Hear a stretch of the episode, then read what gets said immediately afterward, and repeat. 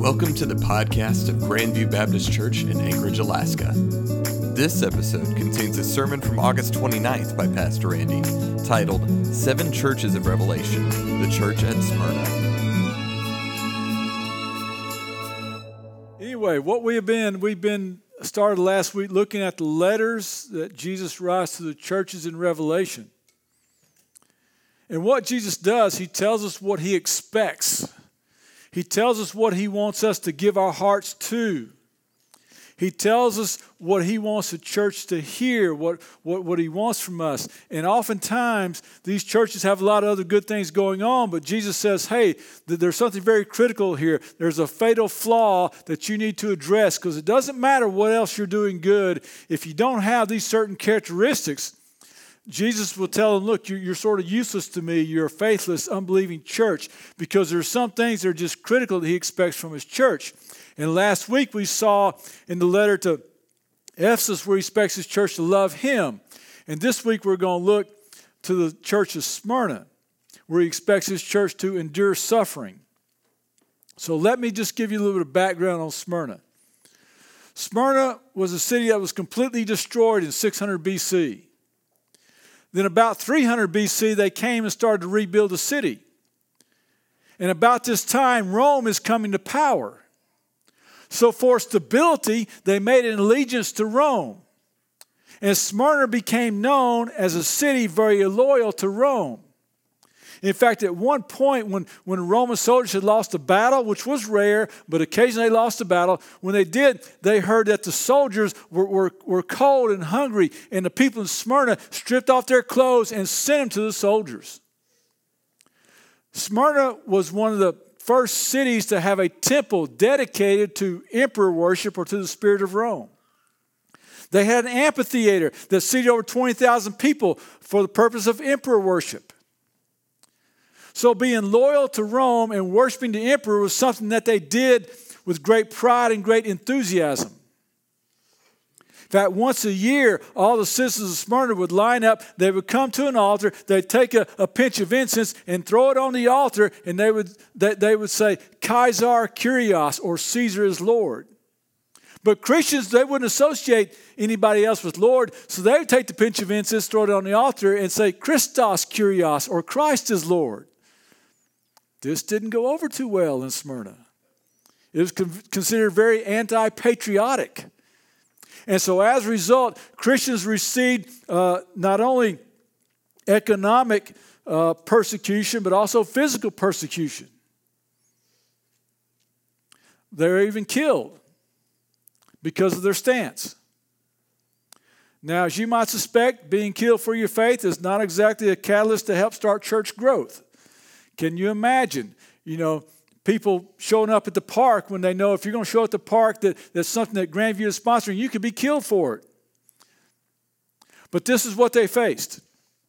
So let's look here at the scriptures. Revelation 2, beginning at verse 8. Write to the angel of the church in Smyrna. Thus says the first, the last, one who is dead and came to life. I know your affliction. Let's start right there. The affliction, that means you're under great pressure. It's the word that they would use of a wine press that would squeeze and squeeze and squeeze out every drop of juice in the grape. That they were under this type of affliction. Um, before they baptized, there's a missionary agency in South Asia that they ask each candidate seven questions before they baptize them. Here's the questions that they ask them Number one, are you willing to leave home and lose the blessing of your father? Are you willing to lose your job? Are you willing to forgive the ones who persecute you and share the love of Christ with them? Will you give an offering to the Lord? Are you willing to be beaten rather than deny your faith? Are you willing to go to prison? Are you willing to die for Jesus? And if they say yes to those seven questions, then they're asked to sign a paper saying that they willingly are Christ followers. And if they're caught with that signed paper, they could be three years in prison. If they're caught helping somebody else sign that paper, that's six years in prison. They didn't ask me that when I went to be baptized. Completely different atmosphere going on. So not only is the affliction, but he says, and your poverty. the, the word poverty there means not even have enough to take care of your basic needs. Or as we say in the South, you're not poor, you're po. Big difference between those two things. Now, we'd like to say that we don't need things to be happy, but we secretly hope we don't really have to find out that's true or not. But he says, You're poverty, but you're rich. There's a guy, financial analyst, this is back in uh, the early 90s. He bought a $4 painting at a flea market, took it home. A few days later, he's, he's looking at it and he peels the, the paperback off the back, and there's a copy of the Constitution of the United States, or excuse me, the Declaration of Independence. It was one of the first 500 copies printed in, in 1776, sold at auction at $2.4 million. So the same thing is, you know, it's something that looked worthless, but it's really very valuable. And that's what Jesus said to the church. You may look poor, but you're rich. You have great riches. And we'll talk about why in a minute. But see, they knew suffering and poverty. This is what makes this a, a very difficult sermon to preach. Because we can't relate to that. We can relate to the church of Ephesus, where it said that, that they left their first love. But it's hard for us to, relate to, to being under persecution, to suffering and poverty. You know, being out of your favorite blend of Starbucks doesn't constitute suffering. But, but, but so they, they were going through it. Not only that, but what makes this difficult is because we live in a time where, where we think we shouldn't suffer as Christians, we have this adversity to suffering. In fact, there's a prosperity gospel out there with people with big hair will tell you that if you have enough faith, you will have health and wealth. That's all you need. If you have faith, you'll have everything you need. You'll be healthy and you'll be wealthy. That wouldn't have gone over well in Smyrna. Uh, a pastor by the name of Fernando in Sri Lanka, he ministers to the poor and persecuted. He wrote a book called A Call to Joy in Pain. And in that book, he describes Western Christianity, Christianity in America. And here's what he says He says that the church in each culture has its own special challenges, theological blind spots that hinder Christians from growing to full maturity in Christ. I think one of the most serious theological blind spots in the Western church is a defective understanding of suffering there seems to be a lot of reflection on how to avoid suffering, on what to do when we hurt. And we have a lot of teachings about escape from suffering and therapy for suffering. But there is inadequate teaching about the theology of suffering. The good life, comfort, convenience, and a painless life have become necessities in America that people view as a basic right. If they do not have these things, they think something has gone wrong. God's not holding his end of the deal. One of the results of this attitude is severe restriction of spiritual growth, for God intends us to grow through trials. And this is one of the greatest dangers to our church today is that we think, oh, come follow Christ. Everything will work out. Everything will be okay. You just be a good little boy and girl as far as God is concerned, and He'll take care of everything else. And then we want to say here, oh, life is so hard. Come on, really? None of you look like you're on the verge of starving to death. If you get sick, you don't have to walk 100 miles to a hospital. You can walk three blocks and be in part of some of the best medical care in the universe. And we don't have to worry about coming and meeting here and having soldiers break in and throw us in jail or kill us because we're meeting together as Christians. We have a difficult time relating to to suffering. So when I get to heaven, I'm going to meet some believers from Smyrna, and they're going to tell me how they had all their stuff confiscated, on how some of them were even killed for their faith, and I'm going to go, You think that was tough? One Sunday morning, I had to shovel two feet of snow off my driveway before I can back my car out and go to church. It's not going to go over too well. Now, just because we're not experiencing suffering doesn't mean churches in other parts of the world are not. A Christian village in Syria gets completely destroyed by Syrian rebels. Right now, over 30,000 believers are in labor camps in North Korea, where the life expectancy is about 10 years. The only reason they're there is because they refuse to reject Christ. Kazakhstan. A mother gets fined a month's salary because she gave a CD to her nine year old boy to give to the teacher. It had a little note on it that says, Jesus loves you. She reported to the police. Vietnam, they, they break into a house church, confiscate all the Bibles. They tell the Christians there, you meet again, you're going to be thrown in prison, and this house is going to be destroyed. Sudan, Christians loaded up in the back of trucks, hauled out to the middle of the desert, let off with no supplies whatsoever, just to wander around for a couple days and die. Now, listen, I'm grateful we don't experience suffering. But I wonder, you know, would that be of help to us? Because there's no hypocrites in a, in a persecuted church. They don't hang around to be persecuted. People are sincere, they, they, they have a, a, a real faith. There's no pretenders. So, my point is this we cannot relate to this church of Smyrna because there's no suffering and there's no deep poverty going on. But how can we how can we take note of what Jesus is saying? Although we can't relate to the suffering and the poverty, there's things that we can glean from this. There's some foundational things that we need to know, just what they need to know when they were going through suffering. So let's go back and look at this. First of all, he says, I know your affliction and poverty, but you're rich. I know the slander of those who say they are Jews and are not, but they are of the synagogue of Satan. And all through these letters, we see references to Satan. The first thing that's going to help us be able to relate to this church or have the same foundation that this church, Jesus wanted this church to have, that we need to have, is that we have a spiritual enemy. He's out to kill, steal, and destroy our lives any way he can. And what's the main way Satan chooses to do that? Is through relationships. Life's all about relationships relationships with God, relationship with others. And Satan seeks to destroy us through relationships. The second thing, verse 10 don't be afraid of what you're about to suffer. Look, the devil is about to throw some of you into prison to test you, and you will experience affliction for 10 days. Be faithful to the point of death, and I will give you the crown of life. Don't be afraid. Now, we can conquer our fear by having our circumstances changed. Another way we can conquer our fear is by changing our perspective. He says, Don't be afraid. You're about to be thrown into prison. Why are they about to be thrown into prison?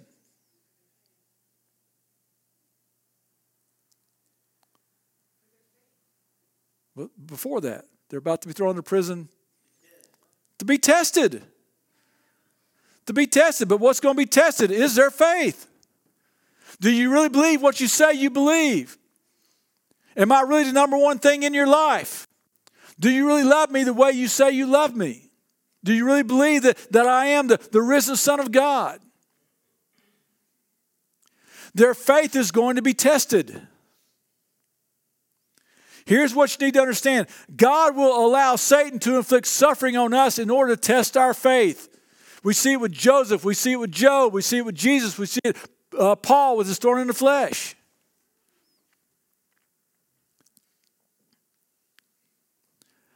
Exodus 16, and the Lord said to Moses, I am going to rain bread from heaven for you. The people are or to go out each day and gather enough that, that day. This way I will test them to see whether or not they will follow my instructions. Deuteronomy, remember that the Lord your God led you on this entire journey, these 40 years in the wilderness. Why did they have this 40 years? So that he might humble you and test you to know what was in your heart, whether you would keep his commands or not. Do you understand God is always testing our faith? Why do you have a test? To get to the truth of the matter, to find out what you know. Because we can say, you know, we, we know that material or whatever, but that's the reason you have a test in school to find out what do you really know. God tests us. Why? To find out what's really in our hearts. Because we'll come here on Sunday And we'll talk about how much we love God, how much we are to forgive other people, how much we are to not gossip, how much we care more about Him than we do money and, and, and people rather than do money. But then, as soon as all those tests become personal to us, most of that stuff just gets thrown out the window. And we prove that we're just like everybody else on the street. That's why the test, to get to the truth about what's in our hearts. Listen, you need to understand every day there's something going to come to you that's a test. For 40 years, he says, for 40 years I led them through. Why? To test them. Every day they got up to together, that manna was a test.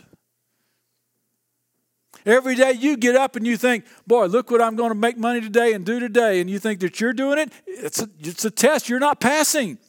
You don't realize how much you depend upon God every day. And so we're constantly going through these, these, times of, uh, of testing. So, let's go back and, and, and paint the, the, the big picture here. In Smyrna, they're suffering for their faith and they're in deep poverty because of it. They really need to hear a word from God. They need some comfort, they need some encouragement. And so their pastor comes up and says, Here, let me give you a word from God this morning. And you know what he says? Basically, he says, Hang in there, it's going to get worse. Not exactly what you wanted to hear. Let's go back to verse 10. Don't be afraid of what you're about to suffer. Look, the devil is about to throw some of you into prison to test you, and you will experience affliction for. All right. What's that mean? There's a limit to this. It means the person who thinks he's in charge, they're not in charge. Our Lord is in charge. He decides, He's in control, He knows what's going on. Oh, that we would realize that. That's what He wants the church to come to grips with. The Lord, He's in charge of all this. And then, whenever this testing comes about, does Jesus say, Oh, those poor, pitiful people, it's so sorry that they have to go through this suffering and these trials? Is that what he says? And you will experience affliction for 10 days. Be faithful to the point of death, and I will give you the crown of life. He says, You are blessed, blessed are you for what's coming in your future. He doesn't say, Oh, I feel so sorry for you that you have to go through this. No, he says, You're blessed. Let's read Ephesians chapter 1. I pray that the eyes of your heart may be enlightened, so that you may know what is the hope of his calling, what is the wealth of his glorious inheritance in the saints, and what is the immeasurable greatness of his power toward us who believe, according to the mighty working of his strength. That we realize we're rich. We think we have suffering and poverty, but when you realize who God is, you're rich. See, our witness to the world is not that as Christians, we're just going to have great little easy lives that everything's going to work out for us. That because we have God, we get in trouble, but God's going to smooth that out and, and, make it great. That's not our witness to the world. Our witness to the world is whenever we go through trials, whenever we go through afflictions, whenever we go through difficulty, whenever we go through poverty, we're okay because we have God. We don't need anything else. He is enough for us. That's the verses we just read in Ephesians. That's what Paul's saying. I want you to see Jesus is enough that we don't need anything else.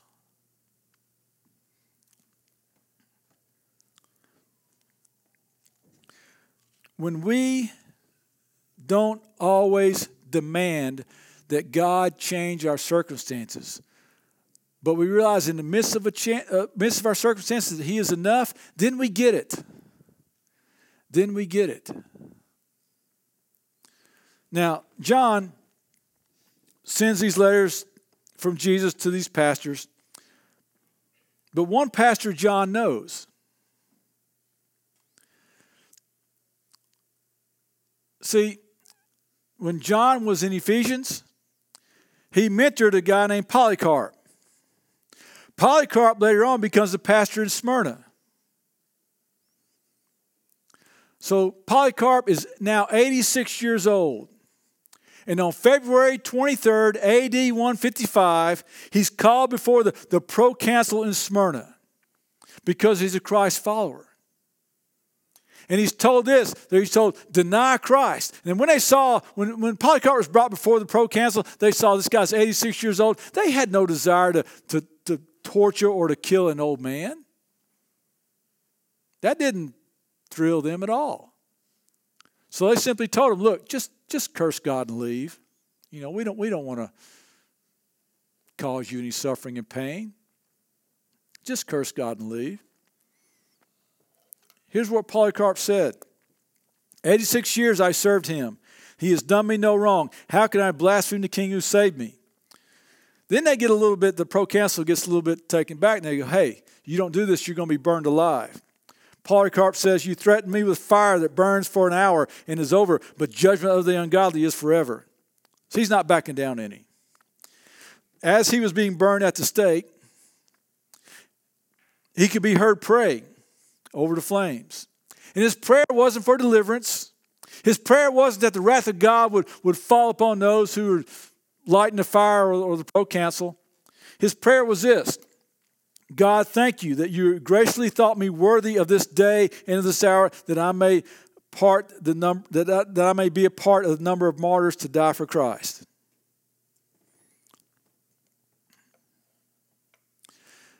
That's somebody who saw things from a different perspective. That's somebody who, who knew that we have an enemy, who knew God is testing him, but who knew God was in control of it all and who had riches greater than anything that you could find in this world. He had God, and that was enough for him, more than enough for him. Now, if God will allow his church to go through suffering, what do you think is going to happen to those who refuse to follow Christ? That's the last verse towards Smyrna. Let everyone who, ears, who has ears to hear listen to what the Spirit says to the churches. The one who conquers will never be harmed by the second death. See, the second death is coming. That's something to be afraid of. Here's what Jesus says about that Don't fear those who kill the body but are unable to kill the soul, but rather fear him who is able to destroy both the soul and the body in hell. That's the second death. That is something to be afraid of, that is something to fear. So, a businessman was traveling cross country. This is pre COVID. He's on a plane flight. Orders a salad, starts to eat his salad. About the second, third bite through, he's go through the piece of lettuce and there's a roach. He's totally, yeah, that's what he thought. Totally disgusted. So when he lands, gets to his hotel room, he immediately fires off a letter to the president of the airlines. And he doesn't send an email, he sends it uh, written form, snail mail, because he doesn't want them to just press delete and it be gone. So a week later, he gets back to his house. And there's a return letter from the president of the airline. He opens it up. It says, I'm so sorry for your experience. And then the diplomacy just, just starts dripping from there. We've taken that airline off the flight line. It's, it's the, the carpet's being ripped up. It's being upholstered. You know, all these things are being done to this airplane. And I promise you that the flight attendant who served you the meal and the, and the business that provided the meal, they're both, they're, one of the business that their business is in jeopardy. The flight attendant, their job is in jeopardy uh, because of this. And I hope you'll fly our airline again. You know, he reads all that message, goes, "Oh yes, you know, made a difference. I'm so glad." But then he noticed behind that letter, the, the secretary also included the letter that he had written to the president of the airlines. And there's his original letter. And at the bottom of his original letter is a note by the president that says, Send him the standard Roach letter. Now, it's my hope that as we go through a church like this, you don't see it like just a standard Roach letter. Okay, I understand that, but what does it mean? How does that apply to my life? You know, we, it doesn't really make a difference that we just hear this and we listen to this about Smyrna, but it doesn't really mean anything to us at all. I know we're not experiencing suffering yet. It's coming very soon, but it's not here yet. And, and I know we're not experiencing poverty, not the extreme poverty where we can't feed ourselves, where we can't provide our basic needs. I, I know there's nobody here in that category. But what we need to understand is, that we can have that basic same characteristics that we're going to need to have. This, this is what Jesus expects of us. That we understand that we have an enemy. Do you get that? He's out to destroy you, and the main way he wants to destroy us is through relationships. Do you understand that every day God is testing you to find out what's in your heart? He will even allow suffering to come into your life to test you. And that's not just here, that's lots of places in Scripture besides the ones we read. Do you understand that He's sovereign? He's in control, that whatever comes to your life, the good and the bad, it comes from His hand, and He decides how long that's going to be, what it's going to be like, the intense of that, intensity of that. And do you understand that from Jesus' perspective, when you have Him, you have it all, you're rich? Now, we have a persecuted church around the world. Very real, what they're going through, much like Smyrna. And so, what I'd like to do as we move into the invitation time, I will ask you in a second to stand, but as we stand, I want us to stand together in solidarity with the persecuted church. And then I want us to read scripture together. So let's stand in solidarity with the persecuted church around the world. And let's read this together. We are afflicted in every way, but not crushed. We are perplexed, but not in despair. We are persecuted, but not abandoned. We are struck down, but not destroyed. All right. So it's my hope today that although we're not physically experiencing suffering and persecution and poverty, that we can still identify with the church that was. Because the foundation that God expected of them will be the same foundations that we have in our lives. I hope that's true of you. Thank you for tuning into the podcast of Grandview Baptist Church in Anchorage, Alaska. For more information, check out our website at gbcak.org.